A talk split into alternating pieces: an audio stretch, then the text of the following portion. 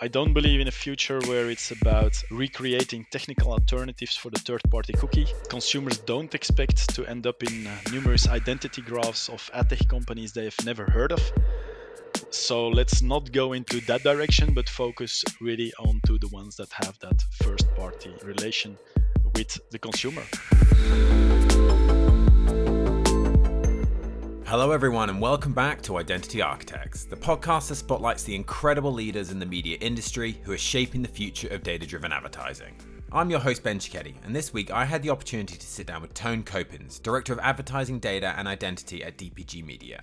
Together, Toon and I discussed the media landscape in Belgium and the Netherlands, the ongoing deprecation of third party cookies, the rise of first party data, the hot topic of retail media, and much, much more. Before we jump into that conversation, this is your reminder to hit that subscribe button so that way you'll always be the first to know when the latest episodes of Identity Architects drop. But without any further delay, here's my conversation with Toon. Hi, Toon. Welcome to the podcast. Hi, Ben. Thanks for uh, having me. No, I'm super excited for this conversation, and I think we have a ton to cover off. Um, but eh, for anyone who doesn't know you and may not be familiar with you, can you give us a quick introduction to yourself and to DPG Media? Yep, for sure. So I'm uh, Toon Coppens, 45. I'm uh, Belgian.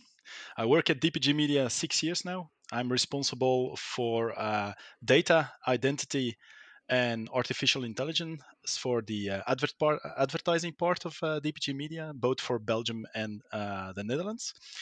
I'm actually an uh, electrical engineer from education. Um, went through Alcatel, Alcatel-Lucent, the telecom world, into then more and more the marketing and media world, and so now since six years um, working at uh, at DPG uh, Media. And DPG Media, for the people not knowing it, it's the largest media company both in uh, the Netherlands and Belgium. We are also active in Denmark. Uh, we have a turnover of about 1.8 billion euro it's a privately owned company. Uh, it has around uh, 6,000 employees. And we're active in what we call five different business lines. So we are active in uh, radio broadcasting in Netherlands and Belgium. We're active in uh, publishing, news media in uh, the three markets. We're active in uh, magazines. we do television broadcasting in the Belgian market and we also have a lot of what we call online services, which are more the kind of uh, comparison sites. Um, and in total, we have around 990 brands uh, across the three uh, markets, but that evolves a lot because there is a lot of uh, acquisition uh, made uh, all the time. Amazing. We've definitely got a lot to cover off then, because that all sounds super exciting. But we're going to start the way that we always do, which is with a few quick fire questions just to get to know you a little bit better. Yep. And we're going to start right at the beginning. So, what is your earliest memory of advertising? Well, actually, the first memory of advertising is the launch of commercial television uh, in Belgium. And it was actually in 1989. It was the first commercial uh, broadcaster, VTM, which uh, launched at that time. Previously, we only had the public television. So from then on, we had a second uh, channel from a commercial uh, station. And actually, uh, I was uh, nine years back then, and little did I know that actually today I would work for the company uh, owning VTM 35 years later. So we are now uh, celebrating 35 years commercial television in uh, the Belgian market. And so uh, VTM is one of the brands which is inside the DPG Media family. That's amazing. That's a full circle kind of moment there, then. Yeah, indeed, for sure. So I guess speaking of your career, what was then your first job in either advertising or marketing? Yeah, on advertising solutions, it was uh, I think back in 2010, 2012, uh, working at Alcatel Lucent. So it was more known as a telecom company that uh, was going into uh, different kind of markets applications. And uh, it was an advertising service uh, supporting sms based advertising targeted advertising for middle east and african markets. And so the concept was that uh, telecom providers could provide their consumers um, free SMS and and uh, call uh, uh, well reductions on the telecom bill if they would allow targeted SMSs to be sent and so it was a kind of opt-in system. You as a consumer for instance in egypt had to say yes i want to get uh, uh, targeted ads. And then based on your location and your interests you would uh, get uh, targeted ads from uh, adidas and so on uh, towards you. So it was a, a really tar- target advertising services but before any gdpr or like kind of world at that time Interesting. So I guess if you look back at that time and knowing what you know now, what would you say to yourself when you were just starting out in your career? Huh, that's a, a, good question. Um, uh, when I started working, I started at uh, Alcatel, and at that was the days of the first video on demand services, IPTV, digital television. And I've been working for six years on the digital TV platforms at Alcatel. Um, afterwards, um, my advice would be today to uh, quicker uh, shift jobs and to get more kind of different flavors. You're young, you're coming into the market, uh, and to have like different flavors from uh, yeah business development into technical jobs into marketing and to have like uh, yeah more a feeling of like the, the, the full market um, and also move quicker into media. Actually, today I'm now 10 years into media companies, and it's really like the atmosphere in a media company where you have like the combinations of uh, uh, love brands together with like value chain transformations, uh, a lot of reach uh, available, etc. Just a very exciting kind of environment to work in. Yeah, I can imagine. And obviously, you mentioned 10 years in the media industry. What is it that you love about what you do right now and the industry that you're in? Yeah, um, on one side, uh, a domain which evolves very rapidly, yeah? like the ongoing digital transformation that's really big into media in the past, first on everything which was publishing, but then afterwards television, video. You see all the kind of new companies coming up, and then all of a sudden you have subscription video on demand with Netflix and Disney, but then they also start launching ad supported services. Vice versa, we have been provided free uh, TV services for years, and now we started providing advertising video on demand services. But now also we also have hybrid video on demand services where you start to pay for not getting ads, and it's kind of this evolution, uh, which is a mix of technology, privacy, new market entrants, which really makes it like yeah, really fun uh, to be in. And on the other side, and that's also important, I, uh, it always needs a kind of uh, raison d'être, a reason to be in the market. And for us is that, uh, yeah, everything what we do, even on targeted advertising, you know that you're supporting this, that you're setting up all these targeted advertising solutions, because at the end, this is um, sponsoring, this is supporting qualitative journalism. Um, it's thanks to advertising that all people get access for free to qualitative uh, journalism. And this is important because if that's not there anymore, yeah, then you end up with uh, fake news, hate speech. Uh, you see what's happening in uh, a lot of uh, countries in the world, and then you know it's so important to have independent quality journalism.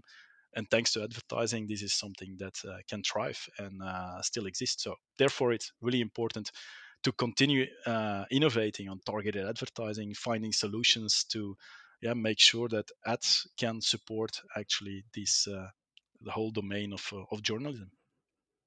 Yeah, it's so important to have something both obviously that you're good at, uh, something you love, but also something with purpose. Yeah, um, indeed. I think you've really summed it up really nicely there. So one of the things that we're obsessed with within the advertising industry is the concept of identity, meaning the ability to identify individuals across devices, across platforms, and so on and so forth. But how would you explain quite a technical term to a 10 year old? Good question. Uh, I'm not having 10 year olds anymore. I am having now kids of uh, 17 and 19 years old. So uh, they're all into this uh, space already for years and they un- understand very well like the exchange which is there for getting free content in exchange for. But uh, if you um, have to explain it, I wouldn't focus on the identity part, but I would focus really on the relevance um, and make the analogy with the real world. I think um, if in the real world you're entering a shop for the third time buying i don't know candies in a candy store then after the third or the fourth time it seems like very logic that you're being greeted maybe suggested some uh, new kind of flavors uh, maybe you get some discount suggestions and all these kind of things and it's happening in the real world and everybody finds that very natural and normal. And i think that's also that relevance is something that we also want to bring online uh, because you also want to bring that same relevance over there.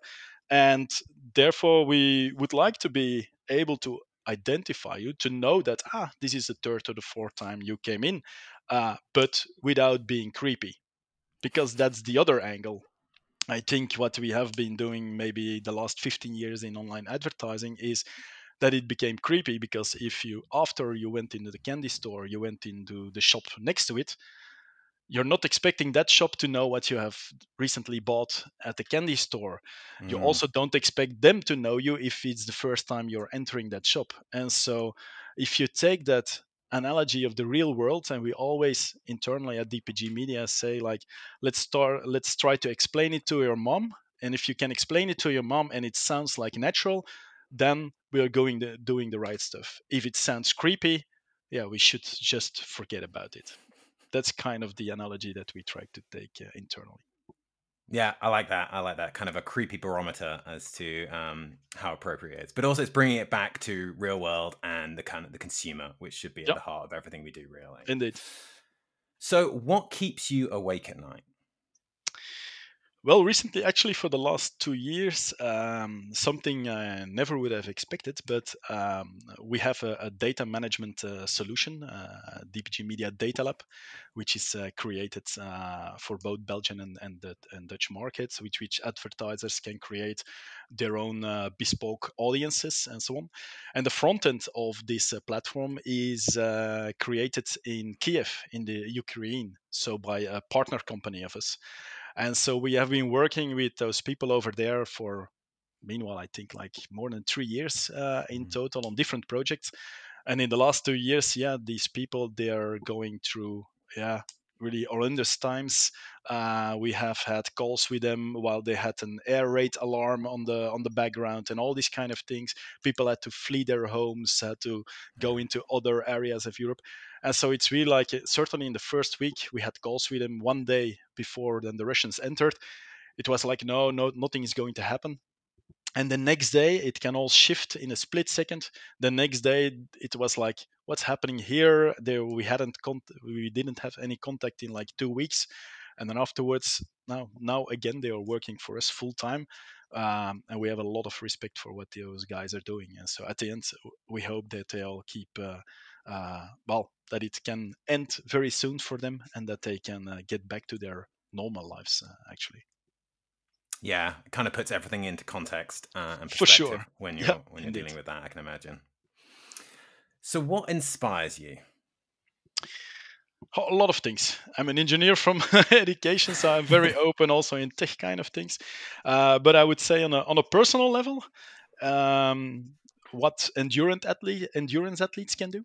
It's really like so inspiring people that do this long distance running, etc. It's really like okay, it inspires me to also try to uh, get sportive and uh, do this kind of thing. On the professional level. Um, we have a lot of interactions with the uh, European Publisher Council, a lot of interactions with other publishers in Europe. And one of the things that inspires me is what's happening in the France and the UK markets on uh, retail media and like the uh, kind of cooperations happening over there between media companies and uh, retailers. Um, also, where InfoSum is uh, supporting it, the likes of uh, Channel 4 and uh, ITV. Uh, with some great things happening there. It's not yet happening in the Belgian and Dutch market, um, and so that's something that for now is an inspiration because we would like to replicate this as soon as possible also in our in our local markets, Belgium and Netherlands. Yeah, I think you very effectively tease some of the content that we're going to uh, we're going to dive into a little bit later yeah, on. for sure. Uh, but before we kind of dive into some of the deeper topics that we're going to cover off, uh, can you give our listeners who may not be as familiar with the industry's landscape in the Netherlands and Belgium, can you just give us a bit of an update on the status quo in the industry in general and how well prepared the industry is for the cookieless future? Yeah, for sure. I think it's, um, of course, uh, working in uh, three markets, but concentrating on two, Belgium and the Netherlands. We have a little bit, and the DPG Media is a little bit different in the both markets. In Belgium, we have a lot of focus on television, radio, broadcasting, video on demand, connected TV, etc. For which I would say the full evolution into cookieless has been less impactful. Um, while in the Netherlands, where we are primarily a publisher uh, a very big publisher, of course there is a much more impact, and that's also something that we see um, like a difference in both markets. We see in the Netherlands like a little bit more kind of emphasis already today, a little bit more focus um, on cookieless and everything happening there. In Belgium, it's it's somewhat uh, slower. Now, in both markets, and that's a little bit different than the rest of uh, Europe or the bigger countries like uh, France, UK, etc., there already has been a, a, lot of consolidation on the media side, meaning that there are uh, a smaller number of very large media companies, um, and so like DPG Media, and so we have a lot of um, concentration in the in the sales house, for instance, on broadcasting and publishing on the Belgian market, but also in uh, the Netherlands we have somewhat more separation between broadcasting only um, uh, sales houses and publishing uh, sales houses. But where we see that, for instance, in the Netherlands, DPG Media has the same kind of reach than Google and Facebook on uh, a weekly and monthly basis. So we're really at the same kind of magnitude playing, meaning that in both markets, we, but also some other players, are less dependent on uh, open market there is a lot of uh, direct business ongoing, a lot of deal-based business ongoing, and so our dependencies on open market is uh, diminishing and was already quite limited. Um, which helps us also to make a more kind of aggressive approach into these environments where we are also well uh, putting some of our um, of our uh, platforms behind more kind of a, a walled garden approach, similar to like Google or Facebook or whatsoever, also uh, launching our own ad manager solution and so on. So it's different compared to like bigger markets where there is a lot of fragmentation and where open market uh, is key. So that's makes our markets a little bit different compared to the, the rest of Europe. Yeah, that's super interesting. And I think one of the things obviously we've seen happen as the cookie has fallen is that first party data has risen. So, how do you see DPG Media positioned in the market, specifically in terms of that first party data era compared to others in the industry globally and also regionally? Yep. Well, that's um, something that's for us very important. Uh, first party data, we have a program in place already for years d- concentrating on gathering zero or first party data, whatever that you wanna wanna call it, in uh, both markets. Um, we know that in both markets eh, we are number one media company, um, but on the digital side, yeah, seventy percent of uh, the market share goes to the global tech companies and so only 30% goes to uh, local media, eh, like in uh, a lot of uh, other uh, markets.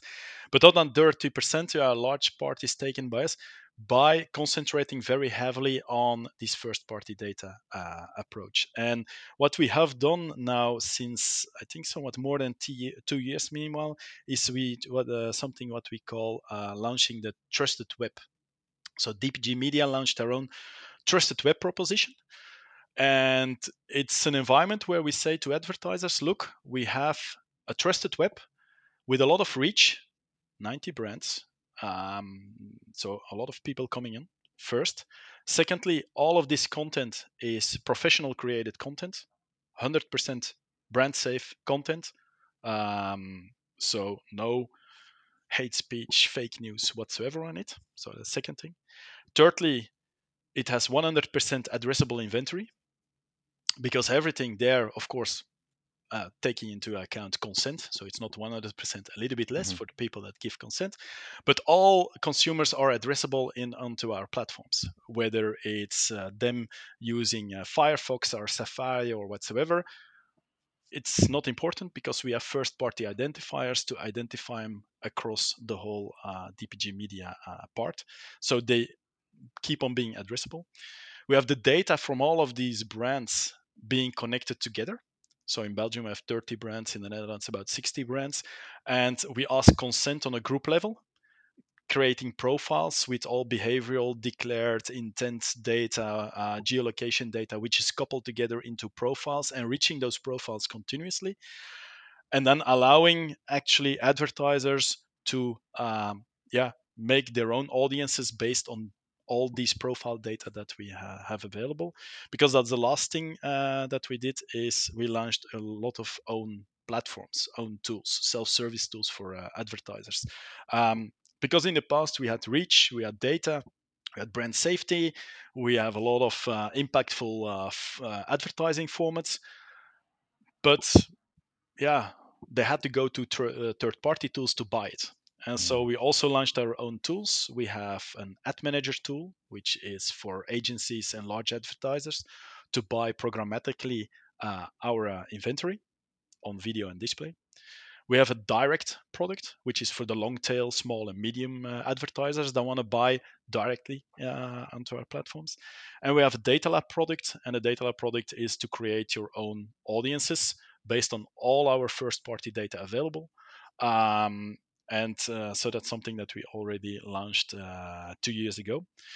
And what's inside? Well, all these data which is available on our uh, on our two markets in Belgium since historically this broadcaster uh, platform is there for which you had to log in, create an account, leave some data, age, gender, uh, postal code, these kind of things. We have a lot of qualitative declared data from a lot of uh, logged in user base from millions of uh, users uh, on the Belgian market. We have the same on this. Uh, we have uh, the one platform on the Flemish speaking side, VTM Go. The same on the French speaking side, RTL Play, both platforms with a lot of uh, logged in base. So that's on one side.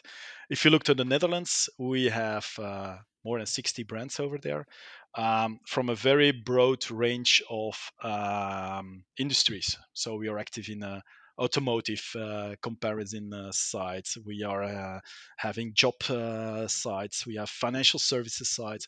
We are having services that are into retail services, into fashion. Um, we have specific uh, magazines for women, for uh, sports.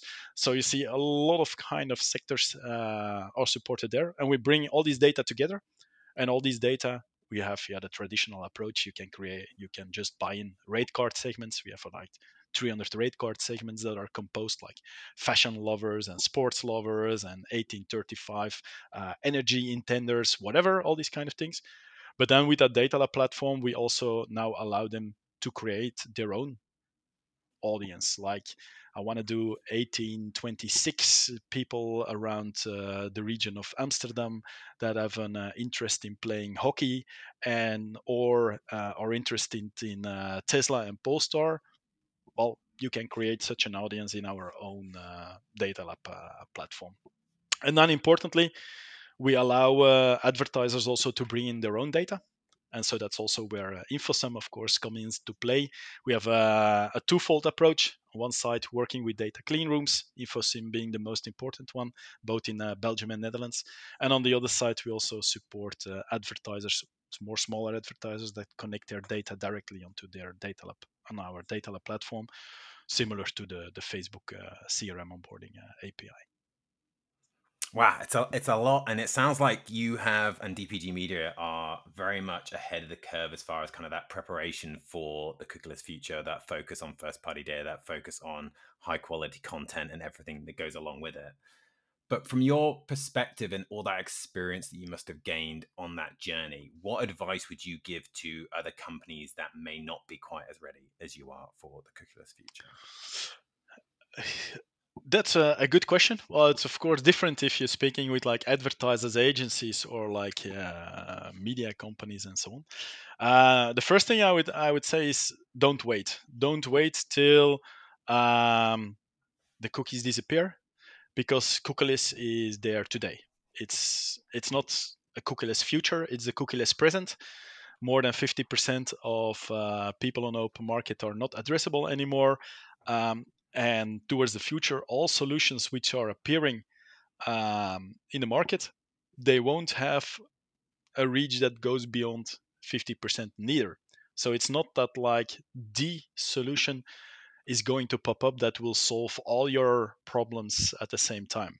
Uh, privacy sandbox interesting solution but it only works on chrome it doesn't work if you're using Chrome on iOS, for instance. It only works for users that are opted in on your privacy sandbox solution, etc. So, of course, we are looking at it, and we also will be supporting uh, advertisers using privacy sandbox. but it's like not the holy grail that will solve everything neither are universal IDs, which are dependent on having often like uh, email or probabilistic kind of uh, other solutions. They will have limitations. Uh, there is also concerns about uh, informed consent. Do people understand when they're giving consent for all of these, etc.?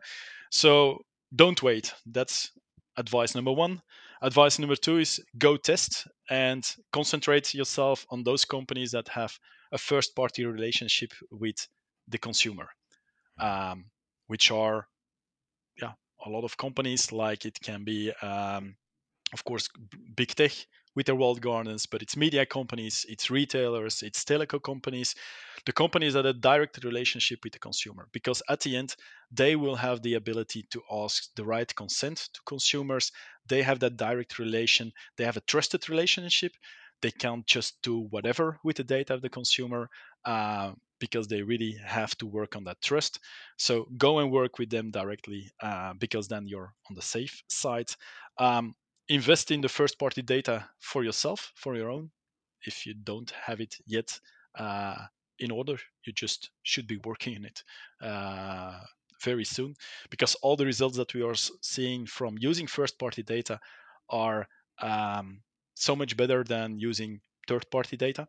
We see very good results if uh, an, an advertiser connects their first party data with our first party data to then target those users or exempt those users or target lookalikes. We see results of three, four times better than socio demo targeting or other targeting. So the results are there. So invest in your own first party data. And for some advertisers and media companies, and uh, a contextual strategy sometimes forgotten, but a contextual strategy does make sense if you're a company more investing in purely into a media company into b2b or a very niche kind of company you could consider going more into more into the contextual space and vice versa also if you're selling very like uh, very specific niche kind of products. Contextual does make sense and the total return on investment can be higher than uh, what you would expect uh, because you don't have to face all this complexity, I would say, around uh, consent and first party data and, and, and so on. Yeah, that makes a ton of sense. I think, you know, don't wait, test and learn, first party data, contextual. It's really good advice um, for, for anyone out there. And I think what's exciting, and you kind of alluded to it there, is when first party data not just becomes the the approach people have to take it's the approach that actually delivers the highest performance and the best performance for those organizations and that's when it gets super exciting from my perspective. yep, for sure.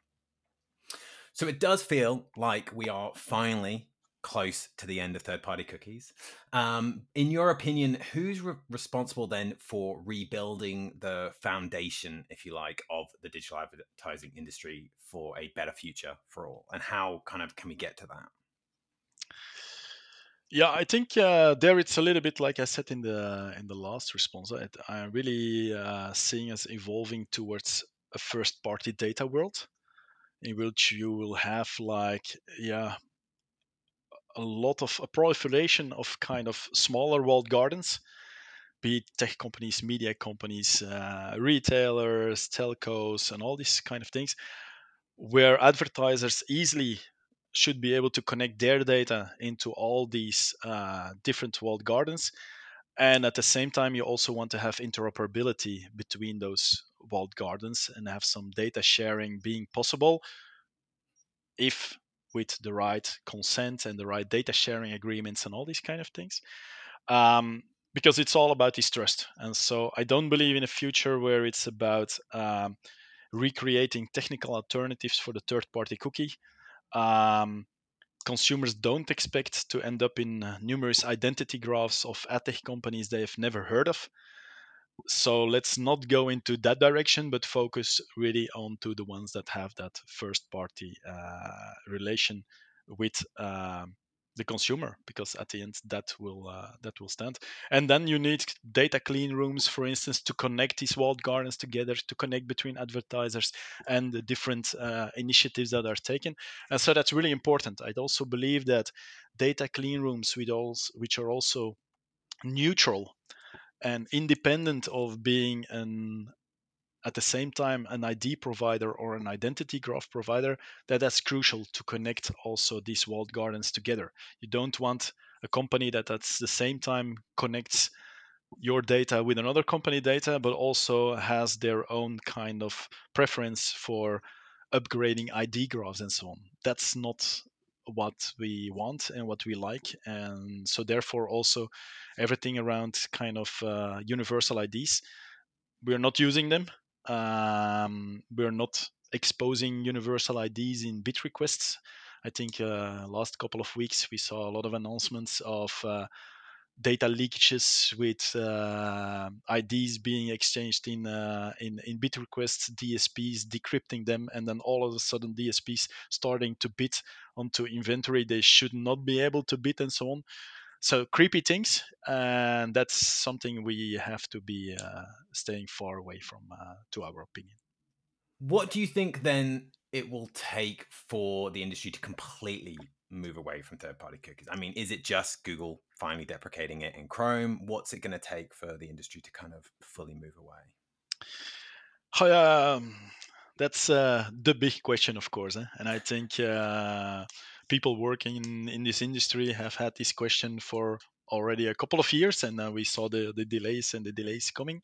Um, I think, of course, it's logical in an industry that has been working for 15 years in a certain way that there has been a lot of inertia uh, in that in- industry, and that everybody likes to keep it like it has been working in the last years.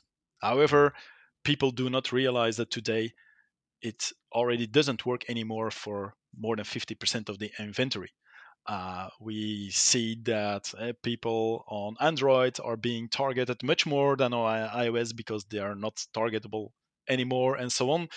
But as long as there is still something working for some people, apparently it's still okay for people to continue doing like they have been working in, in the past. So, um, so that's a difficult one. I think also a lot of focus has been on more kind of targeting aspect and the alternatives there. While at the same time, there are also some kind of things which are yeah fundamentals like um, frequency capping, which is still lagging behind with third-party cookie alternatives. Um, and that's a challenge and because i think also there you can explain more easily to a consumer well we just want to provide you a better user experience uh, we don't want to bother you 20 times with the same ad. That's clearly different than saying, well, we are going to make a profile from your whole internet usage and then starting retargeting you across the whole world. That's two kind of differences we should look at them. Um, and so you, you notice that it's that's not easy. There is not a, a one size fits all uh, solution. So on one hand, we will see more use of these uh, walled gardens eh, and with their own buying platforms uh, like our ad manager approach and then using DCRs to connect their data and so on. So we really met, very much believe in that one.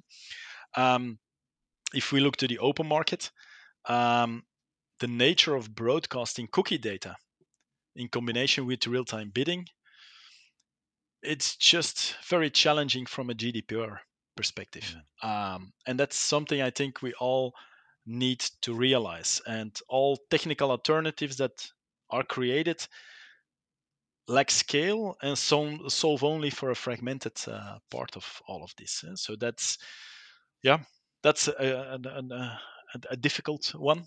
At the end, uh, yeah, a lot of people are waiting for uh, what Google will do. And Privacy Sandbox for sure will be there. But as said, it won't be the solution neither for the whole market, knowing all the constraints which are now being uh, yeah, put on top of each other and consent and not on iOS and uh, using Chrome and so on and so on and so on. It's not the the solution that uh, everybody dreams of. So I think at the end, yeah, coming back to what I said previously, the realization by a lot of people that those retargeting the whole internet times are not coming back because that's just not GDPR compliant. So that you better concentrate on, yeah, on one side, connecting directly with walled gardens from international and local uh, companies, making sure that you can connect your data into those walled gardens. and at the same time keeping your eyes open for contextual solutions and privacy sandbox solutions and maybe some other ones but all of them will have a limited scale um, at the end of the day.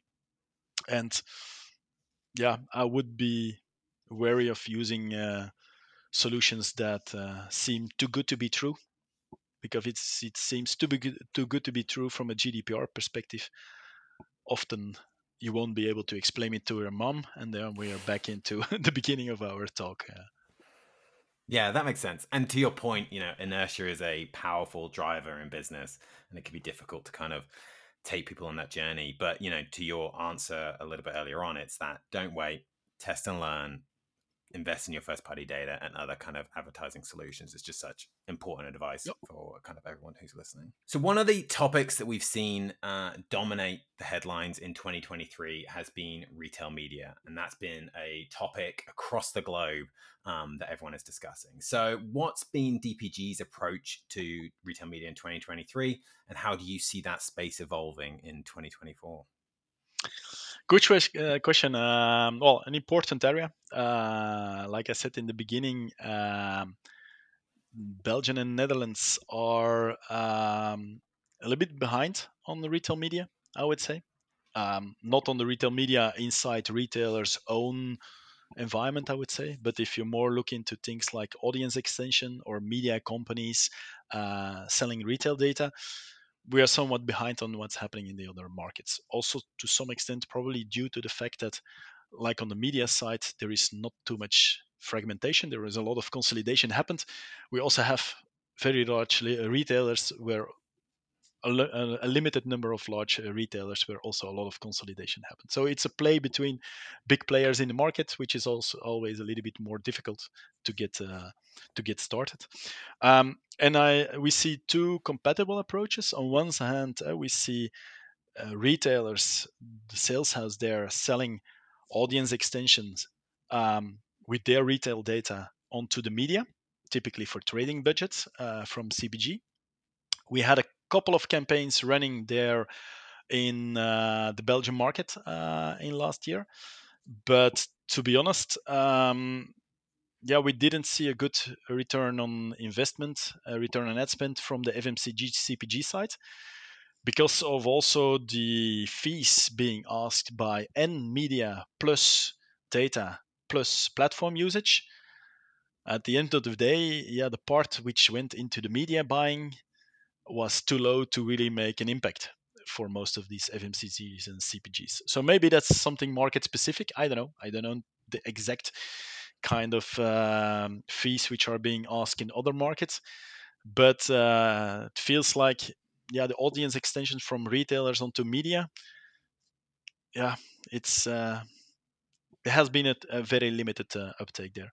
The other thing, uh, media sales houses monetizing the retailer data themselves. Uh, what you see with the Channel 4 together with um, uh, Sainsbury uh, or an ITV with a Tesco and Boot. Very interesting approaches. Something we're also uh, very eager on to explore. We have not yet been able to make a deal on that side, but we're uh, very much looking into it in, in both markets because I think it's uh, yeah we sell in the Belgian market alone 20,000 digital campaigns a year if only 5% of those campaigns could be enriched with retailer data whether it's category buying data family composition life stage data all these kind of things. A lot of our fmcg and cpg clients are asking about it. A lot of automotive companies are asking about this kind of data. So next to our own kind of um, uh, data points that we provide or the data that the advertiser can bring, there is certainly an appeal from our advertiser customers into retail data but it also has to be at the right price, of course, because otherwise the return ad spend just doesn't work out. Yeah, I mean, it's been such an exciting topic this year in every conversation we've had, right? And as you say, it's that convergence of uh, retailers and media partners where they can provide that kind of unified solution that kind of allows you to reach your it's kind of giving marketers what they've always asked for right which is reaching the right customer at the right time with the right message right it kind of lets yep. them hit that Indeed. hit that and also make that uh, the sales uplift attribution uh, closing the loop again That's uh, very interesting. I've been doing that with a couple of uh, retailers and FMCGs uh, already.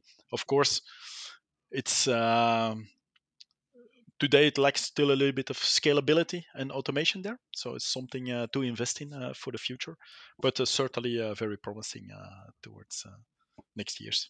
So something I hope in 24 we will also see much more happening in our boat markets. Yeah, I mean, you've, you've touched on the future and what we've got kind of ahead of us. What are some of the things that excite you about where the industry is going and where we're all headed together? Yeah. A little bit broader, maybe, than uh, the pure identity part. But if I look to digital advertising um, and also my, uh, well, what we see happening, um, personally, I'm having, uh, with this engineering background, everything what I see happening on uh, AI, generative AI is, uh, is very cool um, I'm also leading an, uh, a team of uh, machine learning engineers at DPG Media. So uh, we're doing a lot of um, uh, kind of tests uh, in this uh, in this area. And so we are, for instance, experimenting with automated banner resizing and creation um, with better than expected results. So auto cropping or outcropping of images and so on. Uh, because, for instance, in our platform Ad Manager, an advertiser can upload an image. Uh, we support their tens of different formats of images. Yeah, it's always difficult for an, uh, an advertiser to create all these different banners, all these different seamless formats that we provide, native formats. And so, therefore, we are now uh, working on this automated uh, creation and uh, of these banners and so on, with very promising results. and we see a lot of these things also similarly in Google Performance Max, uh, Meta Advantage Plus, where a lot of Gen AI and AI features are, yeah, boosting. I would say the the the platforms. The big question, of course, is yeah. Um, how much is the industry ready to work with uh, all these black box AI uh, solutions? Uh, because at the end we as a dpg find it very important to have this good relationship with the agencies making sure also that an agency can provide value added services on top of what they are selling on our platforms.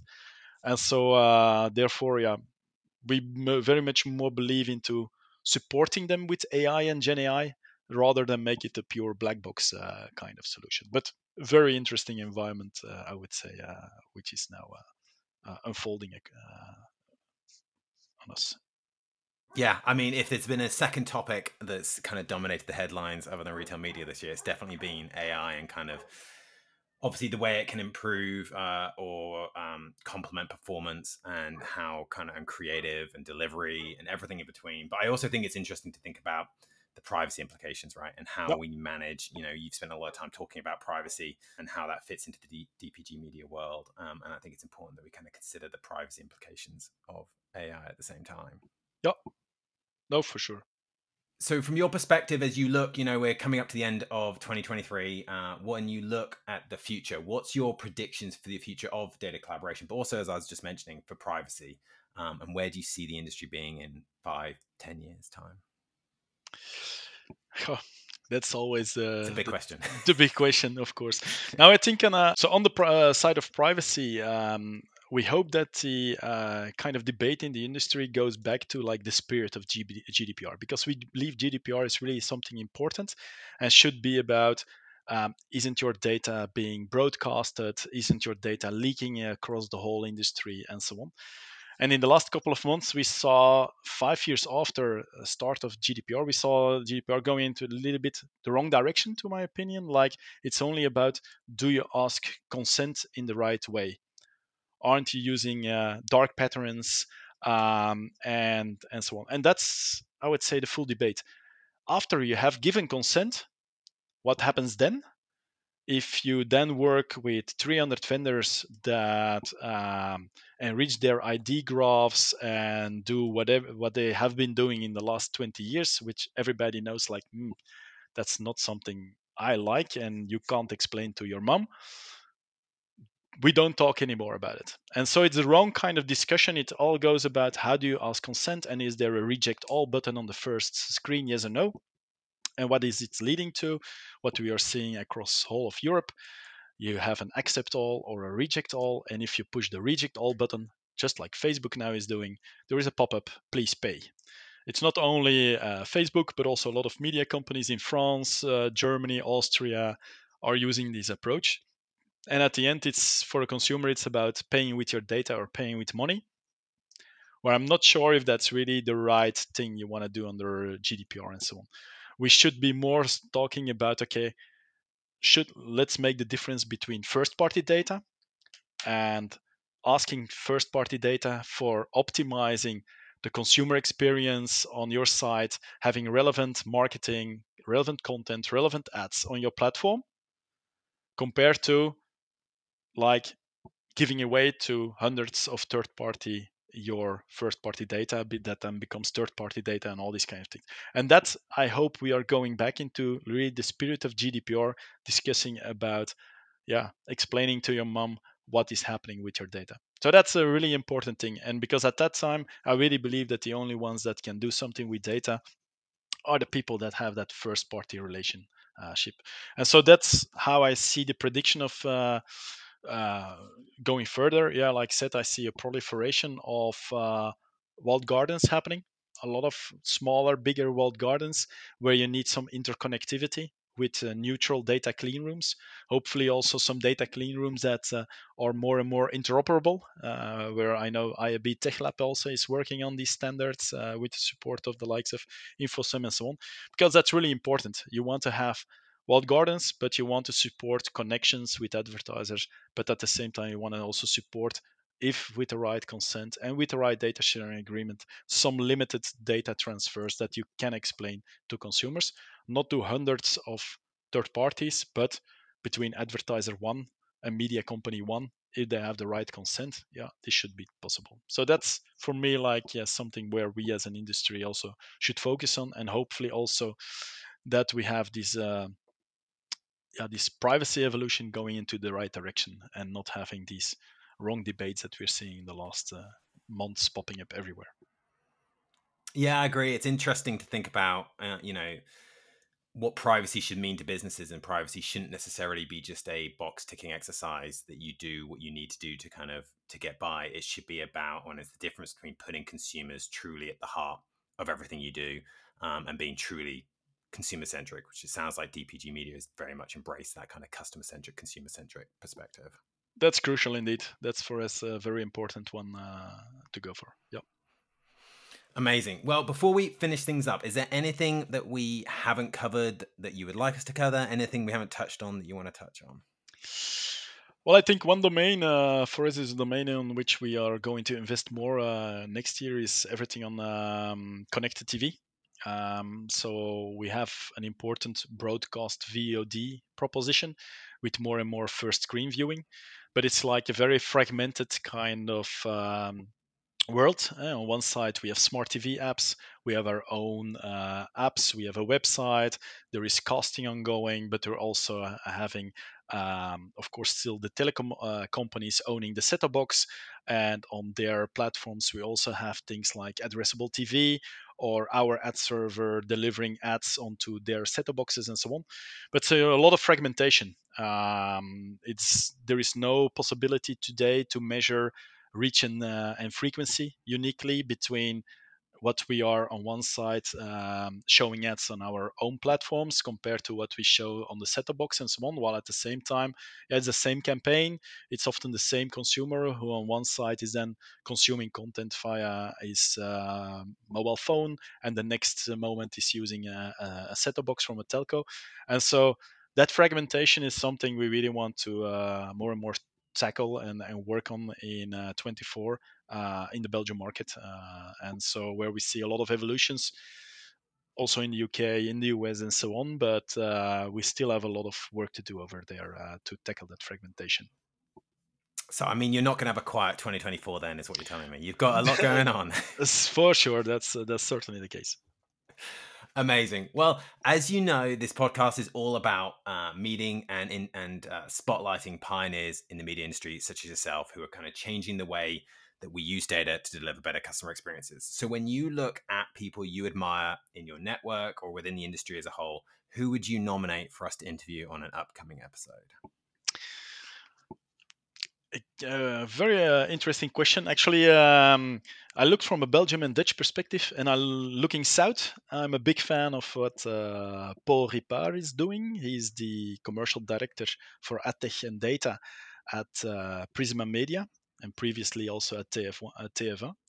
Um, their business is a little bit different than ours. It's a pure publishing magazine focused, a lot of open market, but they're doing uh, a lot of innovations over there, and so it's always inspiring to uh, have a talk with uh, with him. So I think uh, that's uh, for sure looking south. Interesting. If I look north, then um, uh, the name which comes up is Christer Lyons, which is head of data at Schibsted also Schibsted in the Nordics. They are somewhat similar to what DPG is doing in Belgium and Netherlands. Um, a lot of different brands, a lot of innovation, uh, and a lot of great work uh, by Christer and the team. So uh, these certainly are two people that uh, do inspire me on a, on a daily basis uh, to come up with kind of new data and uh, and AdTech solutions. That's fantastic. Both amazing nominations, and we'll definitely be reaching out to them both to get them on the podcast. That'd be fantastic. Toon, thank you so much for being on Identity Architects, and thank you so much for dropping so much knowledge on us all uh, and getting to know you and what DPG Media is doing a little bit better. And I just appreciate all the work that we do with DPG Media InfoSum. Uh, it's a fantastic relationship. I just can't wait to see more and more come from it over the next year or two. Thanks. Likewise, I indeed also believe that we're still on the like the starting point with everything we do on data clean rooms. Uh, we have already a history of like two and a half years working together and looking forward to uh, yeah getting more and more kind of interactions ongoing on the platform both in uh, belgium and the netherlands. So uh, looking uh, yeah i said it's fully in line with uh, our strategy and the evolutions that we see in the market. So uh, looking forward to it